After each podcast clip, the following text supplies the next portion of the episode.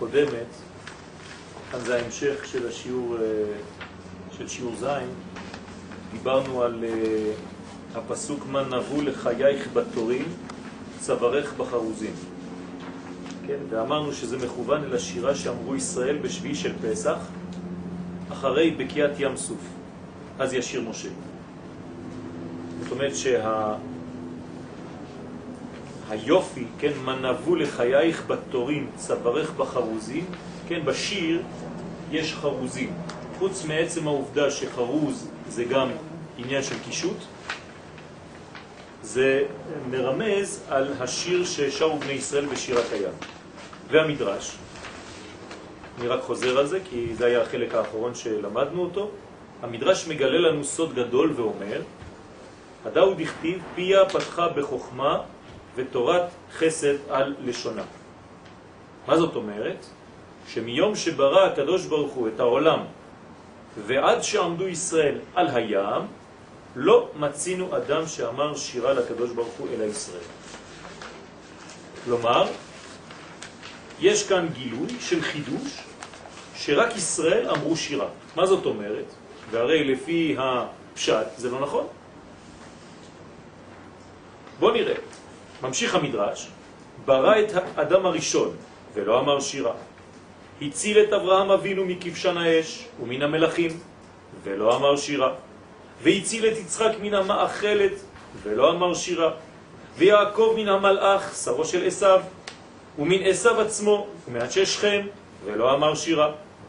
כיוון שבאו ישראל לים ונקרע להם, מיד אמרו שירה לפני הקדוש ברוך הוא שנאמר, אז ישיר משה ובני ישראל את השירה הזאת. זאת אומרת שאנחנו מתייחסים אל שירת הים כאל השירה הראשונה מיום שברא הקדוש ברוך הוא את העולם. פלא. זאת אומרת שיש כאן שירה גדולה מאוד שלא הייתה עד אותה תקופה. וזה מה שאומר המדרש, פיה פתחה בחוכמה. מה זאת אומרת פיה פתחה בחוכמה? כן? הייתה פתיחת פה בחוכמה. כלומר, בזכות ספירת החוכמה, המלכות פותחת את הפה. למה? כי יש לנו כלל בקבלה שהמלכות בנויה מחוכמה. החוכמה נקראת אבא, והמלכות נקראת בת. הבת בעצם מקבלת את כל היסוד שלה מכוח האבא. לכן אומרים בקבלה, אבא יסד ברטה. ברטה בארמית זה בת. כלומר, הבת יוצאת מכוח האבא. ולכן, פיה פתחה בחוכמה. בזכות החוכמה היא פתחה את הפה. אמר הקדוש ברוך הוא, לאלו אני מצפה. אני כבר, אה, כן, מחכה ליום הזה מבריאת העולם. ואין אז אלא שמחה, כן, אז ישיר משה, שנאמר, אז ימלא שחוק פינו ולשוננו רינה. אותו אז של אז ישיר משה, יש לנו אז אחר של הגאולה האחרונה, במהרה בימינו, אז ימלא שחוק פינו, אנחנו נתחיל למלא את הפה שלנו בשחוק, כן? או בצחוק. יש כלל ב- ב- בלשון הקודש שהאותיות שהן מאותו סוג, כלומר מאותו מוצא, אז זה אותיות מתחלפות. למשל, אם יש לי אותיות אה, גרוניות, עין, אז אני צריך לחפש אות גרונית אחרת, ואני יכול לשלב ביניהם. למשל, פה יש לי צחוק, אז אנחנו רואים שזה אותיות של שיניים, ממוצא שיניים, זה יכול להיות גם צחוק. אז בעברית אפשר להפוך את הסין לצדיק. זאת אומרת, צחוק זה יכול להיות גם צחוק. בסדר? צחוק זה, זה, זה עניין של שמחה פנימית שמתגלת החוצה. ולשוננו רינה, מה זה רינה? שירה.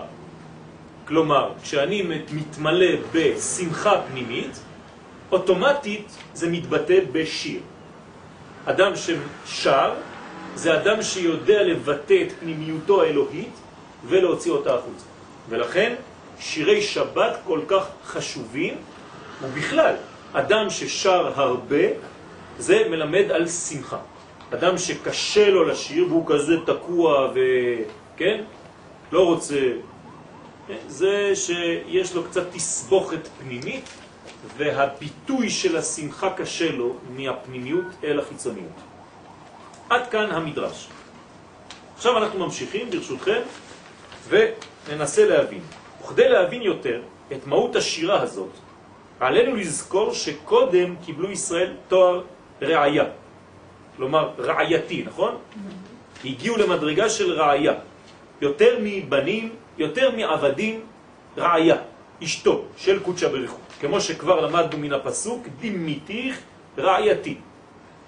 אם כן, שירה זו נאמרה על ידי כנסת ישראל. זאת אומרת, ברגע שהגענו למדרגה של ראיה, אז מי אומר את השירה הזאת? הראיה. היא כבר קנתה תואר חדש. אז מהתואר החדש, בזכות התואר החדש, היא אומרת שירה. כלומר, לא דומה שירתו של העבד לשירתו של הבן, ולא דומה שירה של הבן והעבד לשירת הראיה. כשהראיה שרה, יש לזה עליונות מדרגה הרבה יותר גבוהה, ותכף נבין מדוע. ומכאן שעלו כלל יחידי האומה הישראלית אל הרובד הכללי המקורי שלהם. זה הסוד. כשאנחנו עבדים, כשאנחנו בנים, אנחנו עדיין פרטיים. כשאנחנו הופכים להיות, קונים לעצמנו מדרגה, כינוי חדש, עליון של כנסת ישראל, רעייתו של קודשא בריחו, זה כבר לא שהפרטים עושים דברים, אלא כל הפרטים עלו למדרגה, כן, של תובנה פנימית מאוד שנקראת כנסת ישראל. הם כבר לא פועלים מבחוץ, הם פועלים מבפנים. איך אני יודע אם דבר פועל מבפנים או מבחוץ? פשוט מאוד, אם אתה רואה שקשה לך לקבל שמישהו אחר הביא את החידוש הזה לעולם, ולא אתה, זאת אומרת שאתה לא פועל בשביל כלל ישראל. איך זה לפעול בשביל כלל ישראל? זה כשאני שמח שהתלמידים שלי מלמדים. ואני לא מקנה. אני שמח שיש הרבה שיעורים, ואני לא מקנה. ואני לא שואל כמה תלמידים יש לו, באו לשיעור, וכמה אצלי. זה מראה על קטנות. ברגע שאני דואג באמת לכלל ישראל, אז בעצם הדבר הזה צריך רק לשמח אותי. למה הדבר דומה? כן, נתתי את הדוגמה אבל באופן אחר. אפשר לומר שעכשיו אני צמא, אז אני מרים את הכוס ביד ימין. מה אומרת היד השמאלית? למה לא אני? יש דבר כזה? אדם הזה משוגע, נכון? הרי שתי הידיים, האוזניים, העיניים, האף, הפה, השערות, הרגליים, כולם יודעים שאני עובד בשביל אורגניות אחת. אותו דבר בכלל ישראל. תשימו לב, זה נראה פשוט, אבל זה מאוד מאוד מסובך ומדויק. אם אתה מקנה במי עושה, זאת אומרת שאתה לא דואג באמת לכלל ישראל. אבל אם אתה באמת דואג לאורגניות האלוהית, כלל ישראלית, לא חשוב מי עושה. ברוך השם, כן ירבו. תוסיף עוד רבנים, תוסיף עוד שיעורים. אני צריך לקנא. אם אתה מקנה זאת אומרת שאתה פרטי. כן, ויקח קורח, כן, לקח את עצמו לצד אחד, ככה כתוב. במקום להיות כללי, הוציא את עצמו מן הכלל וכפר בעיקר. כן, נקרא רשע.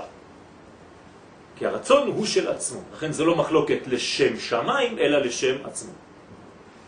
כן, כמו שאומרת המשנה באבות אה, פרק ה'. כן? מה, איזוהי מחלוקת שהיא לשם שמיים? מחלוקת הלל ושמיים. איזוהי מחלוקת שהיא לא לשם שמיים? מחלוקת קורח ועדתו. שימו לב, הם לבד קורח ועדתו, לא קורח ומשה. ביניהם כבר יש מחלוקת, למה? אם באמת כולם רוצים להפיל את משה, הייתם מבין. אבל גם אצלם הוא רוצה משהו והוא רוצה עוד משהו אחר. לכן אומרים מחלוקת קורח ועדתו, לא קורח ומשה. הרי זה פשוט. כן? בעצמם יש כבר מחלוקת. זאת אומרת שאנחנו מבינים כאן שיש דאגה כללית. כאן, עצם העובדה שכנסת ישראל מופיעה בדמות הרעיה, רעייתי, זה אומר שהפרטים עלו למדרגה רוחנית גבוהה מאוד של דאגה לכלל ישראל. הם כבר לא אינדיבידואליסטים, הם כבר לא אנוכיים, כל אחד לחד לבד, הם לא פרטיים, אלא הפרטים עלו לרובד הכללי, ומה שכאן קובע זה רק הרובד הכללי הגדול הזה. ומן המקום הפנימי שהייתה נמצאת בו, כי זה מקום פנימי ביותר, כן? אז שם הייתה נמצאת השירה, כי בעצם השירה הזאת קיימת, הם לא המציאו אותה. זה מה שאנחנו צריכים להבין. השירה הזאת קיימת, רק מי שעולה לגובה, לקומה של השירה, פותח את הדלת, אז הוא שומע ויכול לשיר באותו זמן. ככה זה עובר, ככה זה נבואה.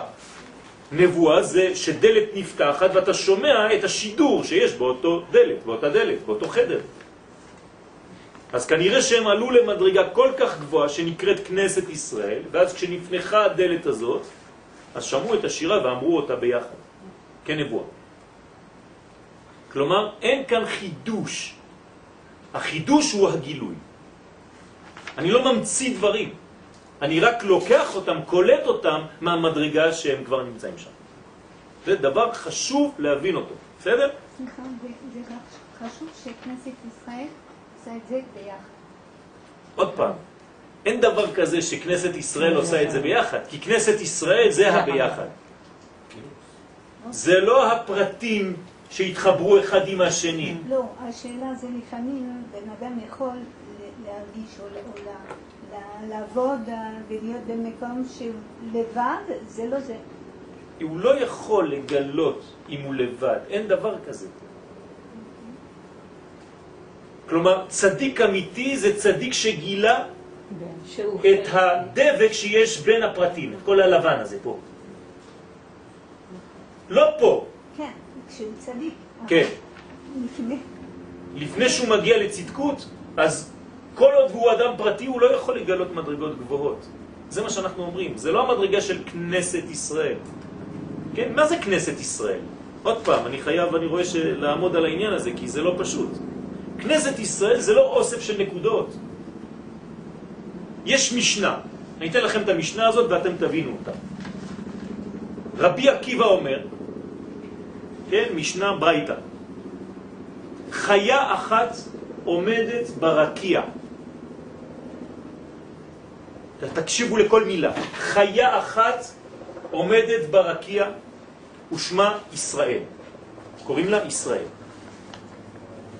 עומדת באמצע הרקיע, וסליחה, וחקוק על מצחה, יש לה מצח לאותה חיה, וכתוב על מצחה ישראל. עומדת באמצע הרקיע ואומרת, ברכו את השם המבורך, וכל גדודי מעלה עונים, ברוך השם המבורך לעולם ועד.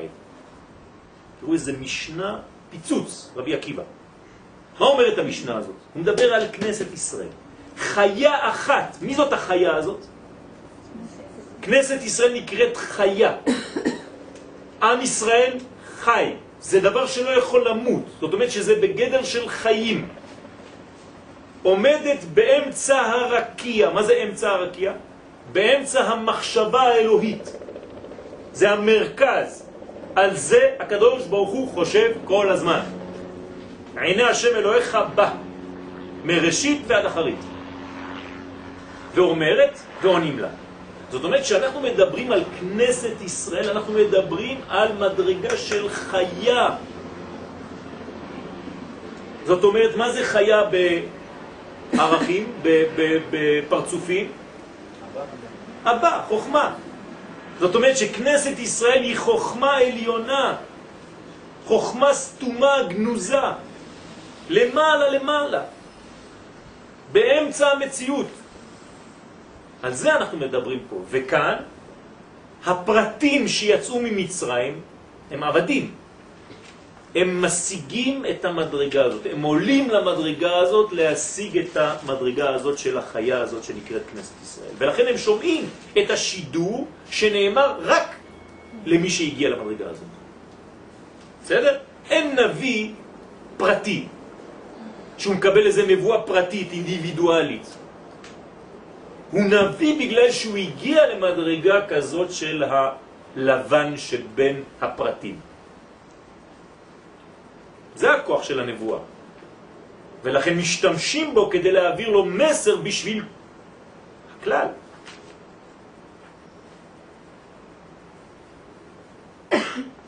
ומשם השיגו נבואה והיו מסוגלים לקלוט. לראות, לא רק לקלוט, באוזניים, לראות בעיניים ולשיר.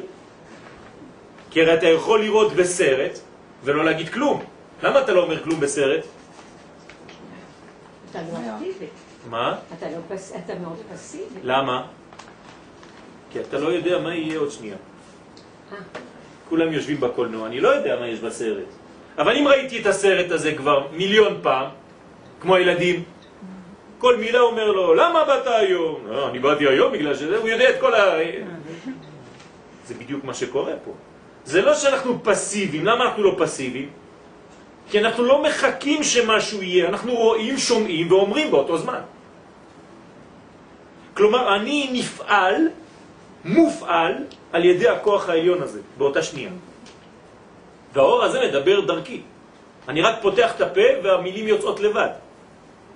אני לא צריך לחשוב, זה למעלה מן המחשבה. ולכן, ולשיר כאיש אחד, בלב אחד, את מילות השירה הזאת ואת ניגונה האלוהי, כי גם זה צריך לדעת, לא לזייף. מאיפה אתה יודע איזה מנגינה אני רוצה לשיר? יש ניגון אלוהי, אני צריך לשמוע אותו כדי לנגן אותו בפה. כי עשו עצמם כלי ראוי לקבלה. פשוט מאוד. איזה כלי? כנסת ישראל. מדרגה גבוהה מאוד. אם כן, נאמרה השירה כדי להודות על עצם השגת ישראל את מדרגת רעייתו של הקדוש ברוך הוא. אומרת, זה השיר של החתונה. עשית אותי רעייתך, אני עכשיו אומרת מה שאני שומעת בבית שלך. אני שומעת את השירה הזאת, אני אשיר לך שיר. בעלי היקר. שהרי לא מובן מדוע לא שרו כבר ביציאת מצרים. הרי ביציאת מצרים יותר פשוט לשיר אז. למה עכשיו? אלא שכל סודו של שיר השירים, אשר כולל בתוכו את כל השירים, ובתוכם גם את שירת הים, אנחנו לומדים שיר השירים, איך הגענו לשירת הים? לא ראיתם את הסוויץ'. כי שירת הים היא בעצם כלולה בתוך שיר השירים. תראו איזה מדרגה עכשיו אנחנו מגיעים. אם כבר בשירת הים הגענו למדרגה כזאת, אנחנו עכשיו בשיר של כל השירים, גם שירת הים. אה, קטן. שיר השירים. אז איך? זאת אומרת שכל השיר הזה בנוי בצורת שיר כפול שיש בו שני כיוונים. ממעלה למטה, ממטה למעלה. כלומר, יש שידור אלוהי כלפי האדם ושידור של האדם כלפי האלוה. כלומר, אנחנו מנגנים על אותו תדר.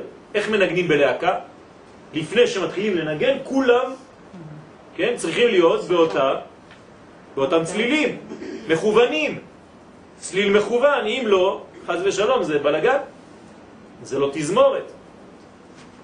והבן, ולכן נקרא שיר השירים. כלומר, הוא כולל שניים, שלפי שכולל שני כיווני השיר, כמו שאומר רש"י.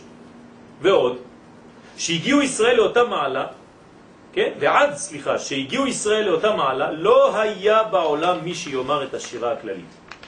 תשימו לב מה לא אמרו עד עכשיו, את השירה הכללית. אמרו שירים עד עכשיו. המדרש לא משקר פה. את השירה הכללית הזאת של כנסת ישראל, של אשתו של הקדוש ברוך הוא, זה לא אמרו עד היום. למה? פשוט מאוד, עוד לא הגיעו למדרגה הזאת, עד היום היו רק פרטים. וסיבת החידוש הזה, שבגילוי האור האלוהי דרך כלל ישראל דווקא באותה עת, היא, כן, שאפילו אבות האומה, אברהם, יצחק ויעקב, שהיו מרכבה לספירות העליונות, חסד, גבורה ותפארת, אפילו חוכמה, בינה ודעת, השיגו הדברים רק מכוח ביטולם אליו התברך. כלומר, איך אברהם היה מגיע? אברהם היה נביא. היה מתבטל אל המדרגה העליונה הזאת. הוא היה כבר מרגיש שכנסת ישראל עוד מעט תצא לעולם. כי כנסת ישראל קיימת כבר כשאברהם לבד, רק היא עוד לא הופיע. מי שעולה גם כן שומע את כנסת ישראל, אבל הוא צריך להתבטל. לעומת זאת, כשישראל גילו את הבחינה הכוללת הרוחנית שהיא נשמת ישראל העליונה, על ידי זה התעלו למדרגתם המקורית שלא הייתה יכולה להתגלות ולהופיע לפני כן אצל היחידים.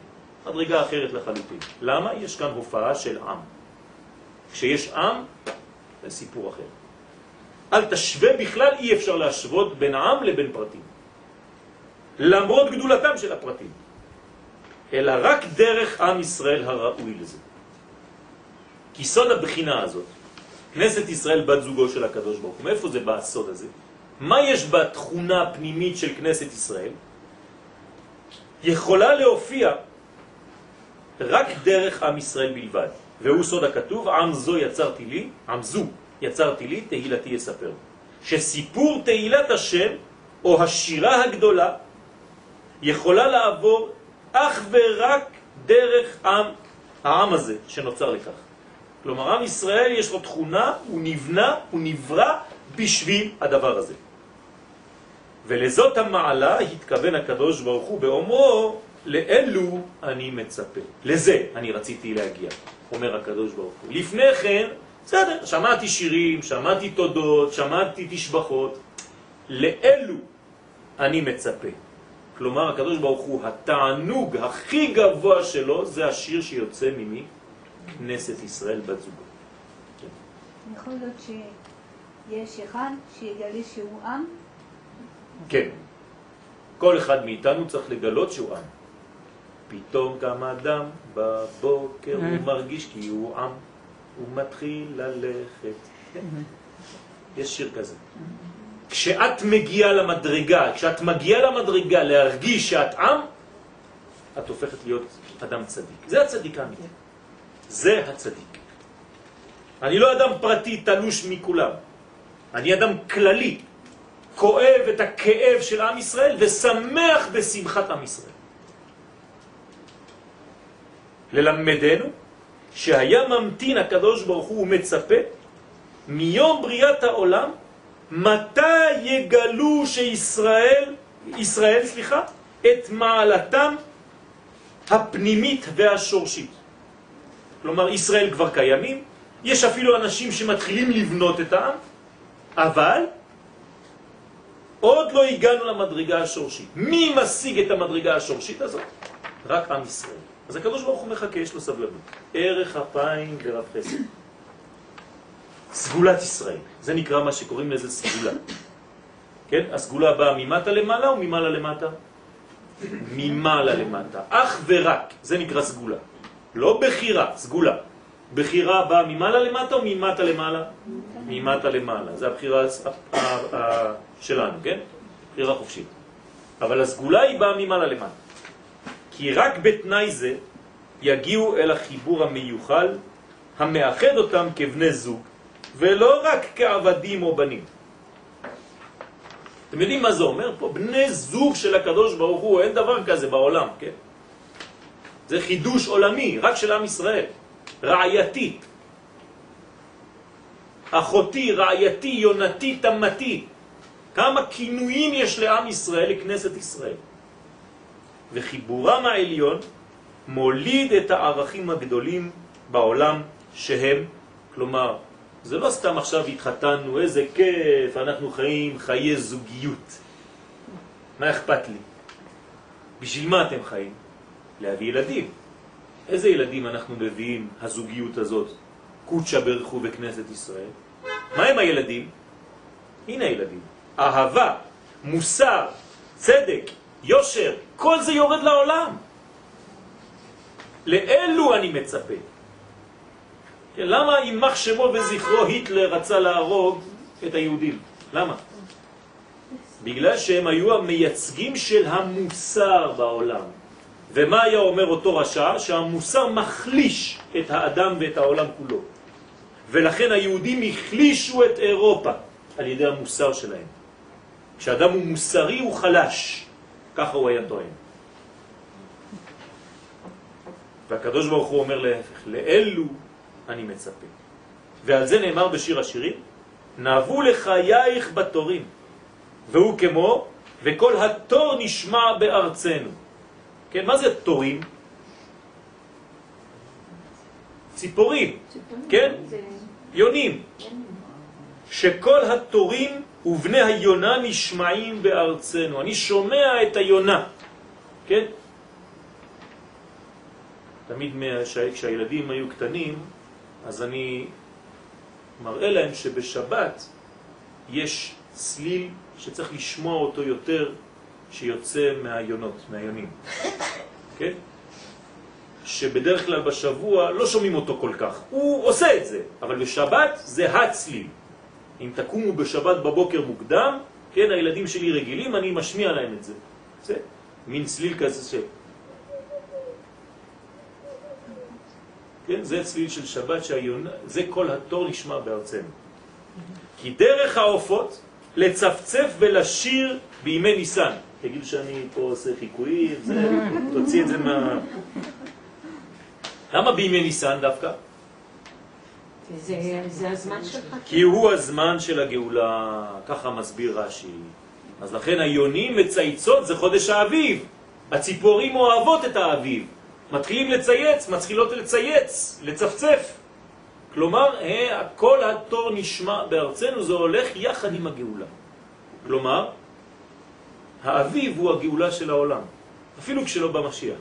כל אביב זה גאולה של העולם של אותה שנה. והציפורים לא אכפת להם, במשיח, לא במשיח, הן שמחות, הן מצייצות. אין להם עניינים של דיכאון, והיום לא בא לי לשיר, כן? כמו בני האדם. ואולי כן במשיח. אה? בוודאי. חלק אחד נוסף מתגלה. ומדוע דווקא בני יונה? למה דווקא יונה? לפי שהיונה נשארת תמיד בנאמנותה לבן זוגה. לא הולכת לראות אנשים אחרים, יש לה נאמנות. וכך הוא אצל כנסת ישראל שנאמנה לדודה, קודשא בריחו, והאהבה והשכינה שורה ביניהם תמיד. והחידוש, שהתגלה בבקיעת ים סוף, היה סוד האמונה, שנאמר שם, ויאמינו בהשם ובמשה עבדו. עד עכשיו לא שמענו שהם מאמינים באמת, עכשיו שמענו. כלומר, הם השיגו אמונה, ואנחנו תרגמנו כמה וכמה פעמים שאמונה פירושו ודאות. הם הגיעו לוודאות אלוהית. באותה שעה גילו ישראל את הוודאות האלוהית שמופיעה בשבילם, מה זה בשבילם? גם עבורם, אבל גם דרכם, בשביל שלהם, בשבילם. ודרכם בעולם. זאת אומרת, ישראל הבינו שהם הפריזמה, שדרך הפריזמה הזאת עובר האלוה כדי להתגלות בעולם. כמו פילטר, הפילטר שמגלה את, ה... את קודשא בריחו בעולם זה כנסת ישראל, עם ישראל.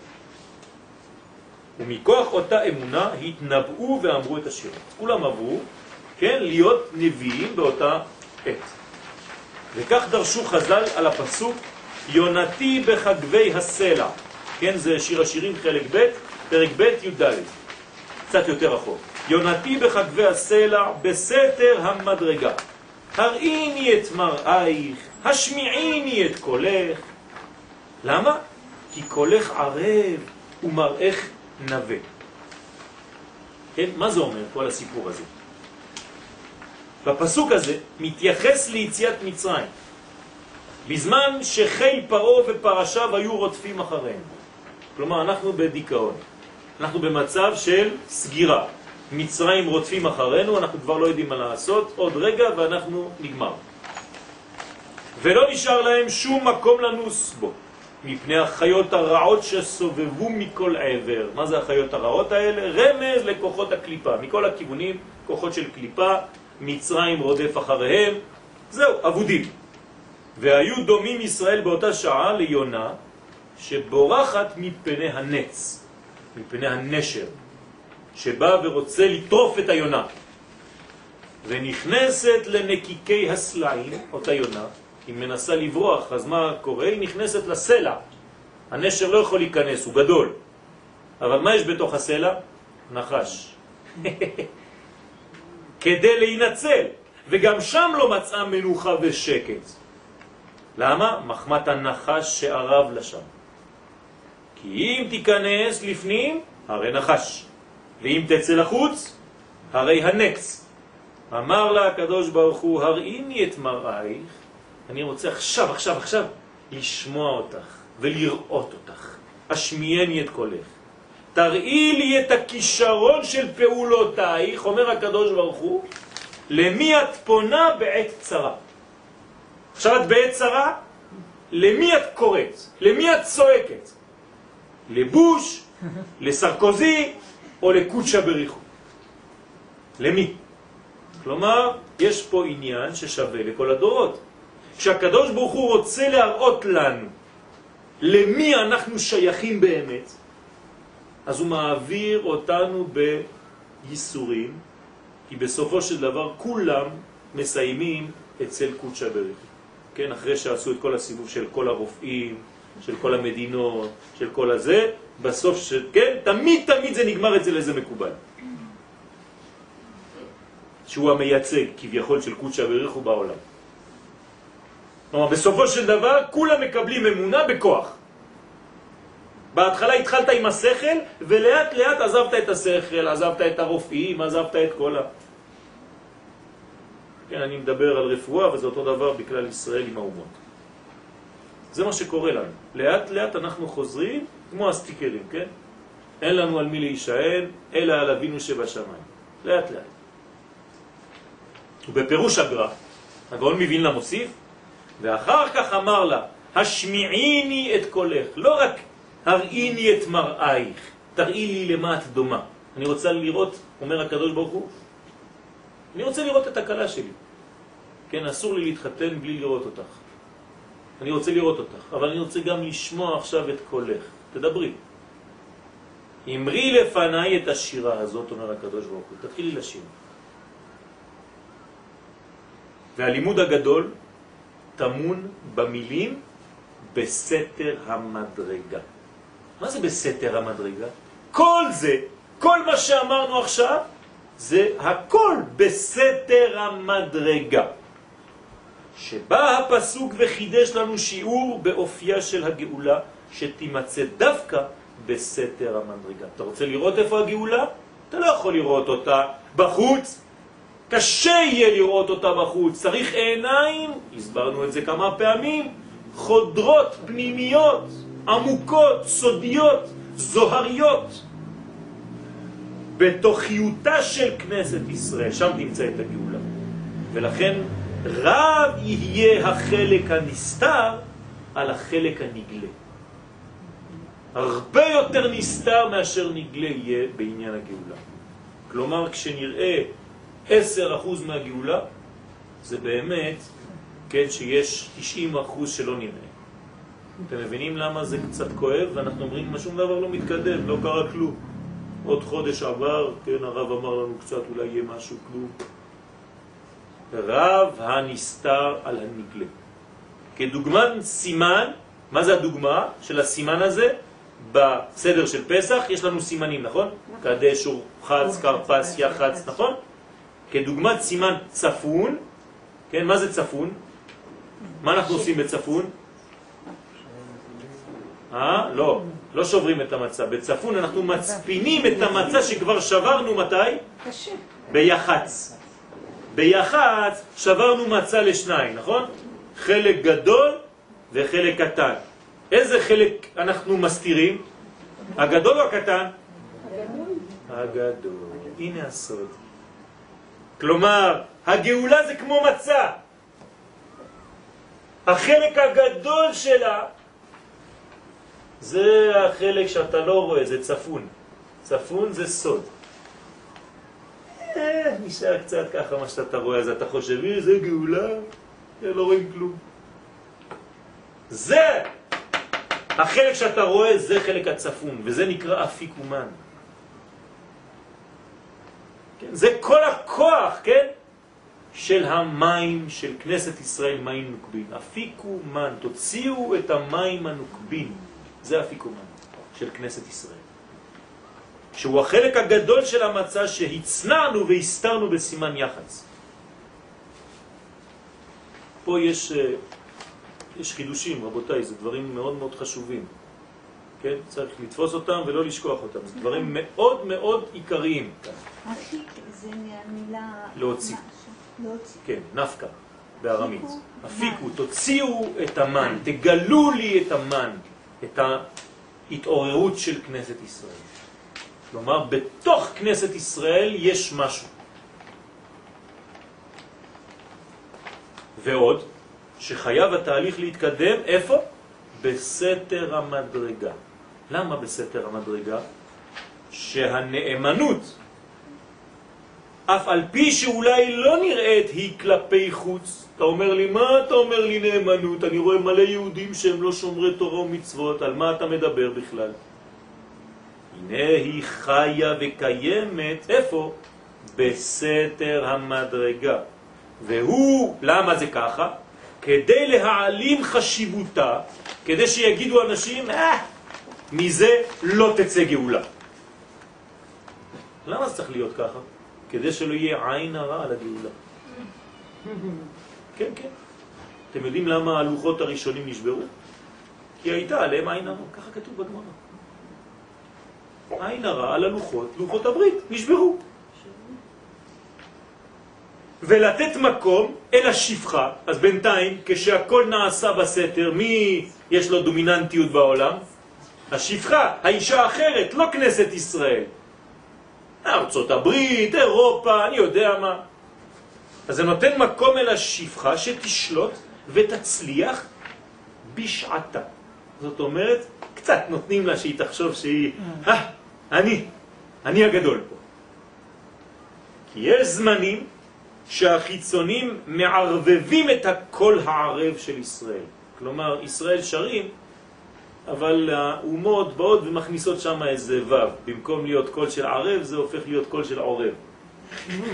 כן? זה לא שיר יפה. למה? בגלל שאומות העולם נכנסו לשם. ומחשיכים את זיו פניה. ומה הם עושים גם כן? עושים אותם מכוערת. כלומר, אתה רואה את עם ישראל, אתה אומר, אה, זה עם, זה... בוא תראה מה הולך בניו יורק, שם אנשים חיים באמת, בפריז, כולם עם פפיונים הולכים. מה אנחנו פה אוכלים אחד את השני? אבל הוא התברך. זה מה שאנחנו רואים פה. בעולם הזה, בחיצוניות. אבל הוא התברך אומר לה דרך חיבה וריצוי. שאין זה נחשב כלום לנגד עיניו. אני לא שם לב למה שאומרים בחוץ, אני לא חיצוני, אני רואה אותך כפי שאת באמת בפנים. אני מכיר אותך, אף אחד לא אחר. ולכן לנגד עיניו אומר הקדוש ברוך הוא, אני רוצה, כי הוא יתברך שמו יודע להבחין בין טוב לרע. וקולה תמיד ערב לאוזניו, אפילו שהיא שרה כמו עורב, בשביל הקדוש ברוך הוא זה קול ערב, קול יפה. הוא מראה תמיד, כן, מראיה, תמיד נעים לעיניו, הוא רואה אותה, הוא אומר, את הכי יפה בעולם. ואינו מואס בה לעולם. והסוד הוא, מאיפה זה בא? למה זה ככה? מה, הוא עיוור? הוא לא רוצה לראות? והסוד הוא שאם אמנם נסתרת היא מעיני החיצונים. כל מה שאמרנו מקודם זה רק בחוץ, אז בחוץ אתה לא רואה כלום, כי אתה בחיצוניות. דהיינו ממי שרואה הכל רק ממבט חיצוני. כן, התחדש לי איזה חידוש בשבת שעברה, נתתי איזה שיעור בבית כנסת באשדוד. מתי היה הסוויץ' בין החיצוניות לפנימיות? ביציאת מצרים. מה זה מצרים? זה החיצוניות. החיצוניות הכי חיצונית. ערוות הארץ. כלומר, מי שנברא העולם, העולם בעצם ירד וירד לחיצוני, חיצוני, חיצוני, חיצוני, חיצוני, חיצוני, חיצוני, חיצוני, מצרים. יצאנו ממצרים, מה אנחנו עושים?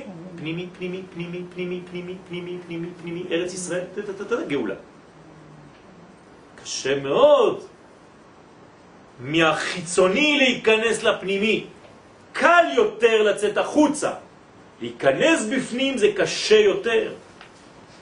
כי הכניסה היא קשה. יש סלקציה בכניסה. יש שומרים. לא נכנסים לארמון. אבל כדי לצאת, אה, זורקים אותך אפילו. אז הכניסה חזרה לגן עדן זה דבר קשה מאוד. לכן מי שנשאר בחוץ ורואה את המציאות כולה חיצונית, מה הוא רואה? שכנסת ישראל מכוערת, שיש לה קול מכוער, אבל מי שרואה הכל בפנים, מה הוא רואה? כי קולך ערב ומראך נווה. ובאמת לא נפגמה כלל ועיקר, ואינה נסתרת בעיני בעלה, כי רואה בה שנשארה תמיד בתארתה ולא נטמעה לזר. לכן מה אומר לה הקדוש ברוך הוא? הראיני את מראייך, השמיעיני את קולך, כי קולך ערב ומראך נווה. תשימו לב, תסתכלו על הפסוק הזה שהדגשתי, תסתכלו טוב, הראיני את מראייך, יש י' במראייך? כמה זה מראייך? הרבה. מראייך, נכון? הרבה. כלומר, יש לך הרבה יש אפשרויות הרבה לראות אותך. אחרי זה, כי קולך ערב ומראך, יש רק י' אחת, אין י' בכלל. אין י', נכון? למה? כי זה רק אחד. כלומר, למרות שבחיצוניות רואים הרבה הרבה הרבה פנים מראייך, כן, ככה זה בשיר השירים, ממש, מדויק. אני רואה את מה, אומר הקדוש ברוך הוא, רק את האחת והיחידה. מראייך. והוא טעם לדיוק שאמר בתחילה מראייך בלשון רבי, ואחר כך אמר מראייך בלשון יחיד.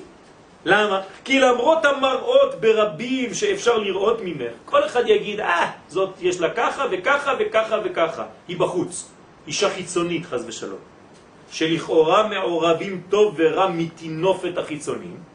הנה, אני, קודשא בריחו, הוא זה שיודע ומכיר את המראה האמיתי שלך, שהוא נווה. יפה. אחד, כל השירה והיופי של כנסת ישראל אינו דבר סטטי. עכשיו, מה זה השירה הזאת והיופי? אישה יפה, יש לה קול יפה, כן, מה אתה רוצה יותר? לא, זה לא ככה. אצל כנסת ישראל זה לא מספיק. מה זה עושה שאת יפה ושיש לך קול יפה? מה זה עושה? זה עושה המון. זה לא סטטי. כי אם מציאות פועלת שבכוחה לשבור את כל המסכים ולסלק את כל המונעים. את המונעים של הגילוי, כן, כמובן. והיא נראית תמיד בשלמות יופייה לפני המלך הקדוש. זאת אומרת, דבר שהוא יפה זה דבר שהוא בעצם מראה את היופי בכל מציאות. כלומר, זה בראש שלנו, כן? אם אני רואה את היופי, אני רואה תמיד את הטוב. אם אני רואה תמיד הכל מכוער, אני אדם שהוא רק מתלונן ומתאונן. אותו דבר בקול. הקול של מי שאתה אוהב, כן, אם אתה אוהב את אמא שלך, כשאתה ילד קטן, אפילו יישאר רק ככה, אתה תגיד, זה הקול הכי יפה בעולם. למה? כי זה השורש שלך, זה הפנימיות שלך, אתה תתגעגע לקול הזה. לכן זה מה שקורה כאן. הקול הזה שובר את כל הקליפות. כל מה שבא ואומר זה לא יפה, הוא אומר לא, לא, לא, לא, אני רואה רק יפה. אני שומע רק טוב. כן, זה רמז לכל מי שפסימי. כן? ששומע צעקותיה ורואה בסבלה, למרות שיש סבל ויש צעקות, אבל מה עושה הקדוש ברוך הוא? מתעורר להצילה מכל אויביה. הוא בא ומציל אותה, כי הקול הזה נעים לו, והיופי הזה גם כן נעים לו. כי בדהה בהתערותא דלתתא התער לעילה. כשיש התעוררות מלמטה, גם מלמעלה יש. מה נבו לחייך? שבעת השירה היוצאת מפיה של כנסת ישראל, כן, מה זה מה נבו לחייך? מסתכל הקדוש ברוך הוא על לחיים. מה קורה כששרים? זה זז, כן? זה זז. מתנועעות לחייה, הן זזות. והיא מוצאת חן בעיניו. בשביל הקדוש ברוך הוא זה כמו ריקוד. הוא רואה את הלחיים של האישה שהוא אוהב, זזות, והוא מסתכל על הלחיים כשהיא מדברת, כשהיא שרה, ומה קורה לו? הוא מתעורר. מתעורר למה? לייחוד, לחיבוק, לנשיקה. ואצלו זה מעורר את התשוקה ואת האהבה. צווארך בחרוזים, דרשו חז"ל, מה זה צווארך בחרוזים? אלו תלמידי חכמים שחורזים מתורה לנביאים, מנביאים לכתובים, כן, הולכים, רצים ממקום, מביא לך מפה מקור, משם, איזה, זה בונה מגדל יפה. והדברים שמחים כנתינתן מסיני. כשאתה שומע שיעור תורה, עם כל הגוונים, עם כל הכיוונים, זה כאילו שאתה בהר סיני. כי חכמי ישראל יודעים לגלות את האחדות הכוללת. זה מה שנקרא באמת חכם ישראל. שמגלה את האחדות הכוללת, את הלבן, את המשותף, מכל חלקי התורה, גם בתורה, גם בעם.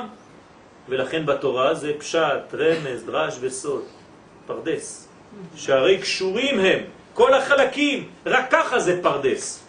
נכון? מה זה פרדס? ריח פרדסים, זה, זה, זה תענוג. מתי זה ריח טוב? כשיש פשט, רמז, דרש וסוד. זה, זה פרדס. אם אתה מוריד את הסוד, איזה ריח יש לזה? פרד, שמשמור, מן הנס. כן? זה לא ריח טוב, ריח של רפת. שהרי קשורים הם כל החלקים אלו באלו, ושייכים לכל הזמנים. תורה היא למעלה מן הזמן, לכן היא שייכת לכל הזמנים. וזהו שכינה, שכינה אותם השיר צווארך בחרוזים. זה תלמידי חכמים.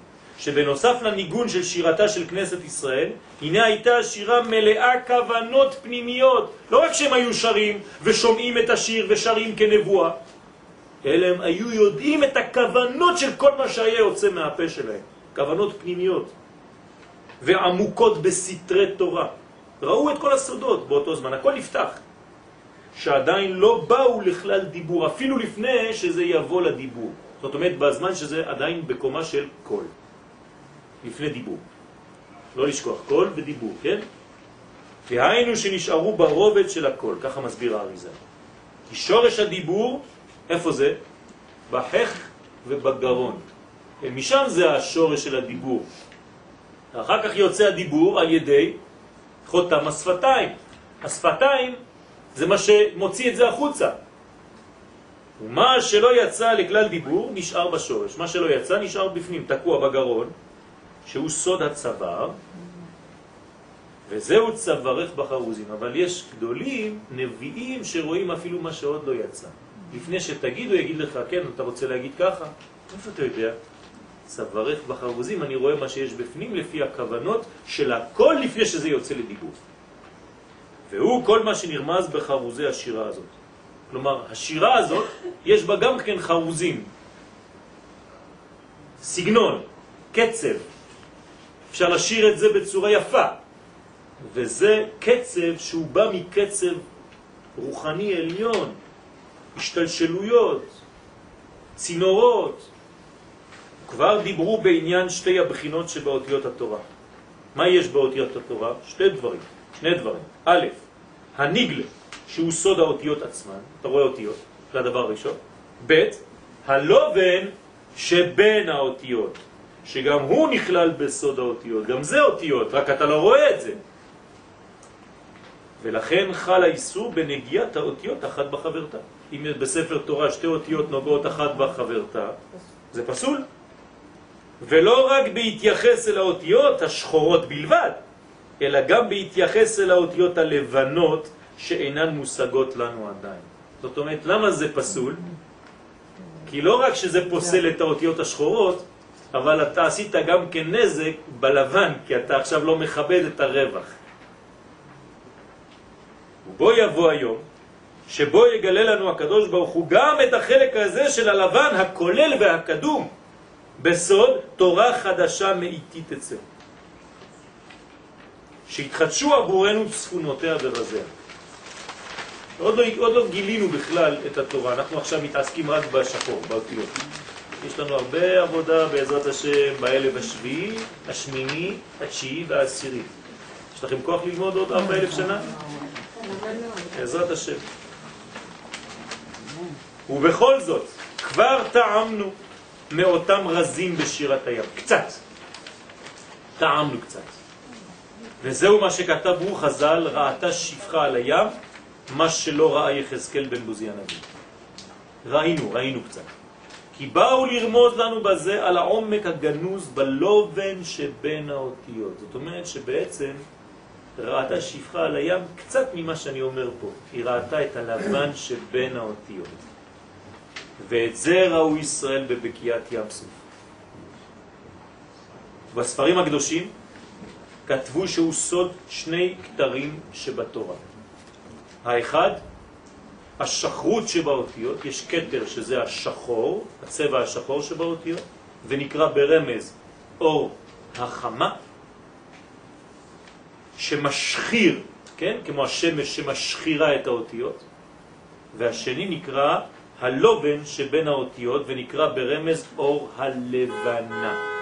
תשימו לב, אנחנו היום חושבים שאור הלבנה נמוך מאור החמה, כן? אומר לא, אור החמה זה מי שעושה שיזוף. כשאתה הולך לשמש, אתה משתזף. אז מה עשינו? הבינו שמש גדולה, זה עשה שיזוף לכל הלבן שבספר תורה, פתאום יוצאות אותיות. שחורות. ומה שנשאר לבן, זה נקרא אור הלבנה. כנגד האותיות הלבנות, הגנוזות ואינן מצומצמות. ולעתיד לבוא נאמר, מה יהיה? והיה אור הלבנה כאור החמה. אתה תבין את האותיות של הלבן כמו שאתה מבין את האותיות של השחור. שתהיה לנו השגה בשתי הבחינות. אתם רואים איזה מעלה זאת?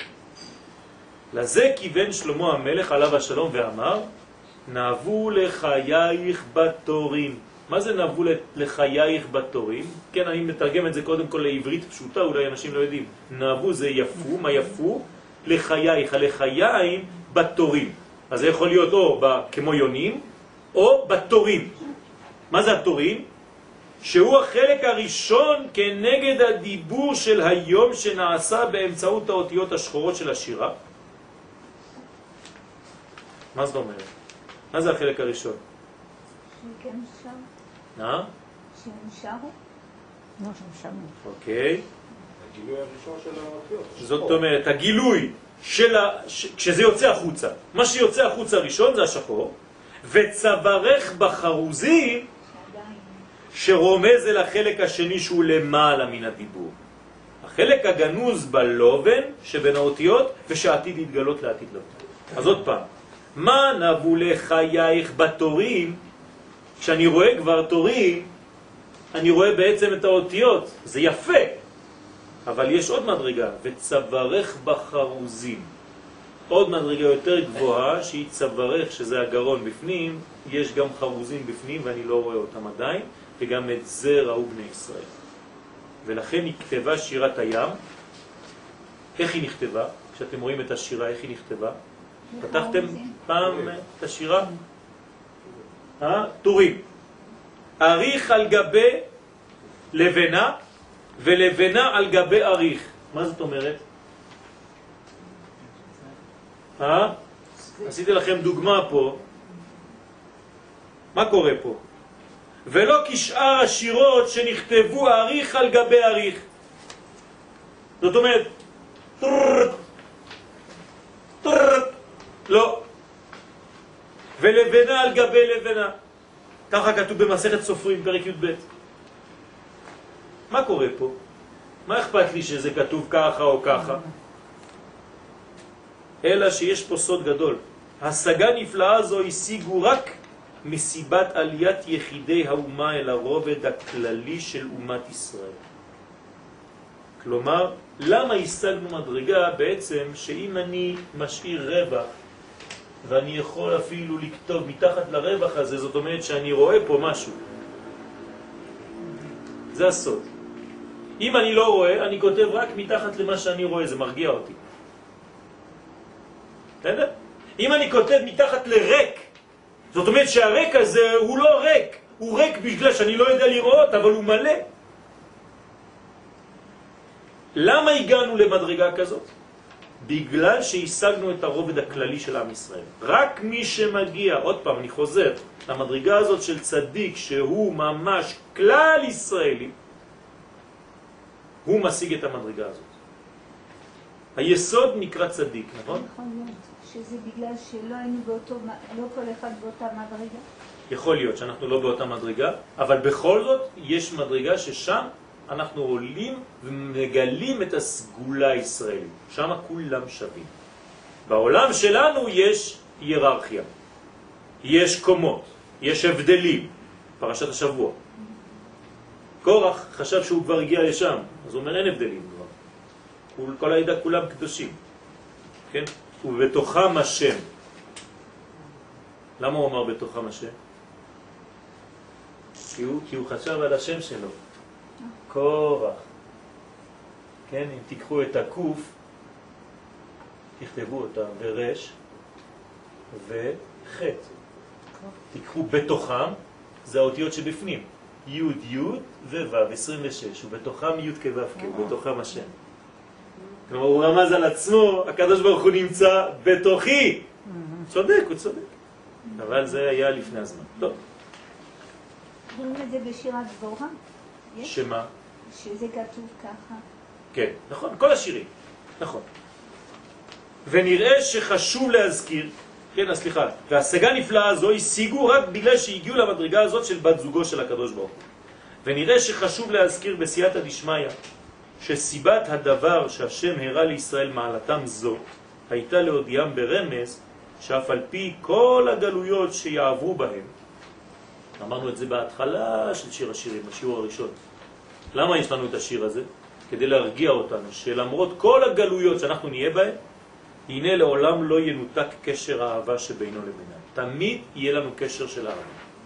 ועוד, שכל עניין הקישוטים בא ללמד על חשיבות עושרה ויופייה של כנסת ישראל.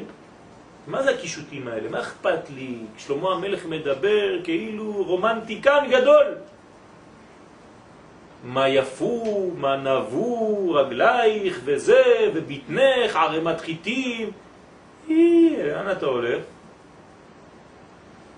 הרבה קישוטים יש פה. מה זה? יש רמז. כל הקישוטים האלה הם דברים חשובים שעם ישראל צריך להיות עם עשיר ויפה.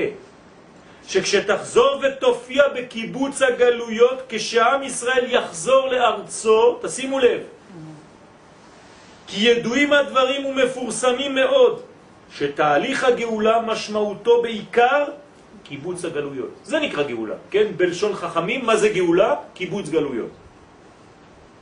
לכן התחילה הגאולה, בטח שהתחילה. והתעלות האישיות הפרטית, הבכירית, של כל רבבות אלפי ישראל למדרגת האישיות הכלל-לאומית. זה הגאולה, כשאנחנו הופכים להיות יותר ויותר בלאומיות הישראלית ופחות פחות אנשים פרטיים שלומדים בצד.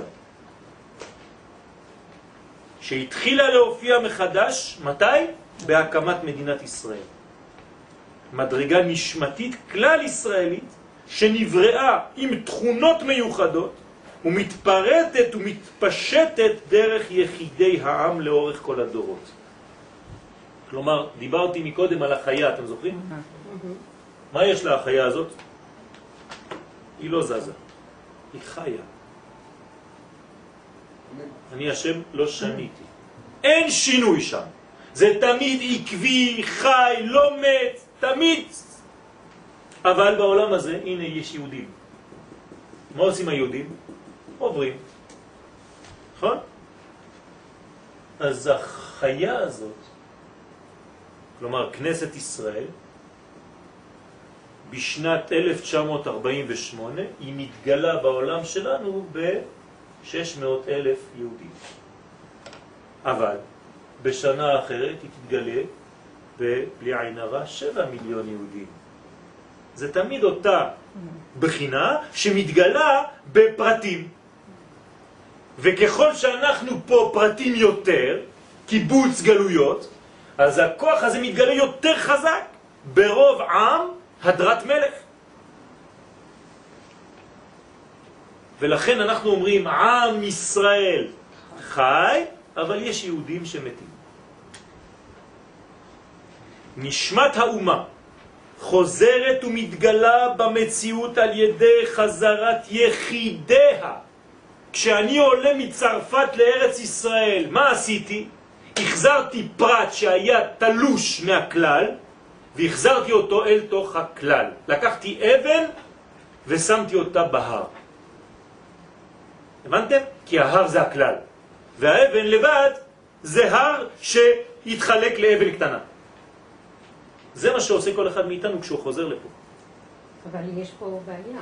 מה? אם הוא חוזר כפרט ולא מרגיש שהוא פתאום מחובר לכלל, הוא חייב להרגיש אז- את זה. או הוא, או הבן שלו, או הנכד שלו. לאט לאט. הארץ עושה עבודה, וכיפר אדמתו עמו. הארץ עושה עלינו עבודה, אנחנו לא מבינים כמה. תצאו קצת לטיול ותבינו, כשתחזרו לחו"ל.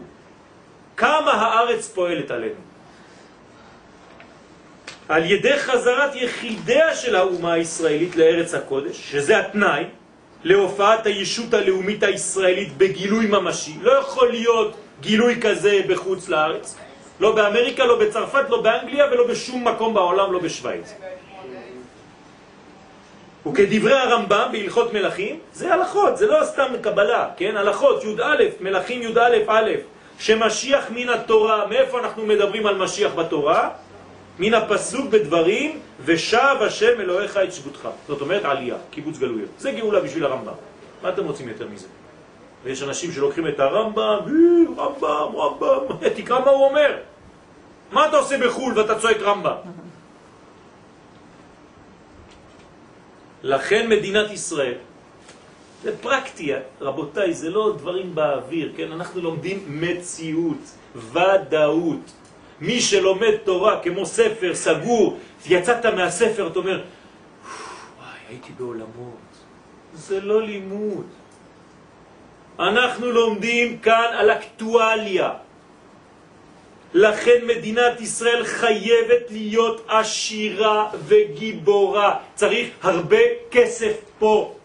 פשוט כסף. וגבורה, צבא חזק. בעלת עוצמות כלכליות, צבאיות, חברתיות. ואלו הם הקישוטים של הראיה. זה הקישוטים של שלמה המלך, רבותיי. בגלל זה שלמה המלך רוצה שהראיה שהאישה יהיו לה קישוטים. זה הקישוטים של מדינת ישראל, של כנסת ישראל כשהיא חוזרת. אנחנו צריכים לקשט את זה. אז למי אני צריך לתת את הכסף שלי? פה, לעבוד בשביל הארץ שלי, בשביל העם שלי.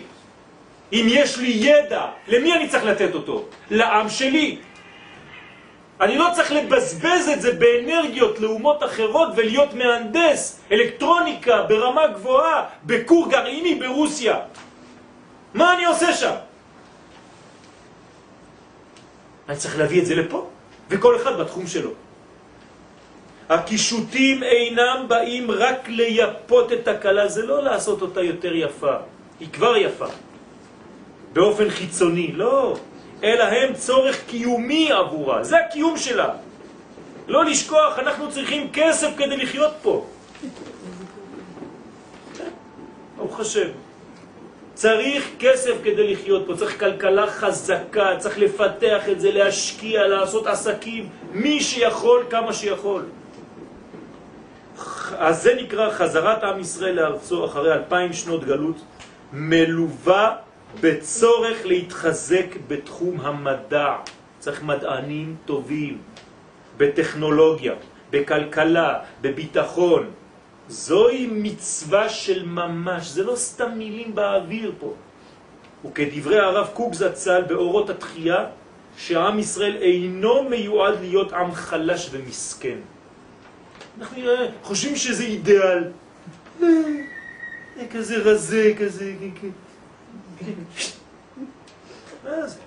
אתה צריך להיות גיבור, אתה צריך להיות חזק. זה הרב קוק, זה מה שמלמד אותנו הרב קוק. אנחנו עם חזק ועשיר מאוד, שחייב להתקדם ולהשתכלל בכל תחומי החיים. כך היה בזמן שלמה המלך עליו השלום, הרי זו תקופה שכולם מתגעגעים אליה, נכון? למה? מה היה פה? עושר ממש.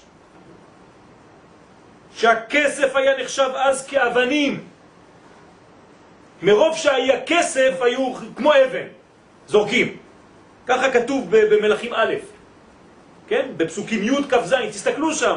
הכסף באותה תקופה היה כמו אבנים. אז מה זה היה? עשירים, אנשים היו עשירים. עד שנחזור למצב שכבר הכרנו בעבר, וישב יהודה וישראל לבטח. יהיה זמן כזה בעזרת השם, שנשב לבטח. איש תחת גפנו ותחת תאנתו. זאת אומרת, יהיה לנו וילות. כל אחד עם תאנה וגפן, עצים, יושבים, שותים תה עם חברים, מדן ועד באר שבע. כל ימי שלמה, כמו שהיה אז, בעזרת השם גם היום. אלו הם קישוטי האומה שבעקבתא דמשיחא. במהרה בימינו.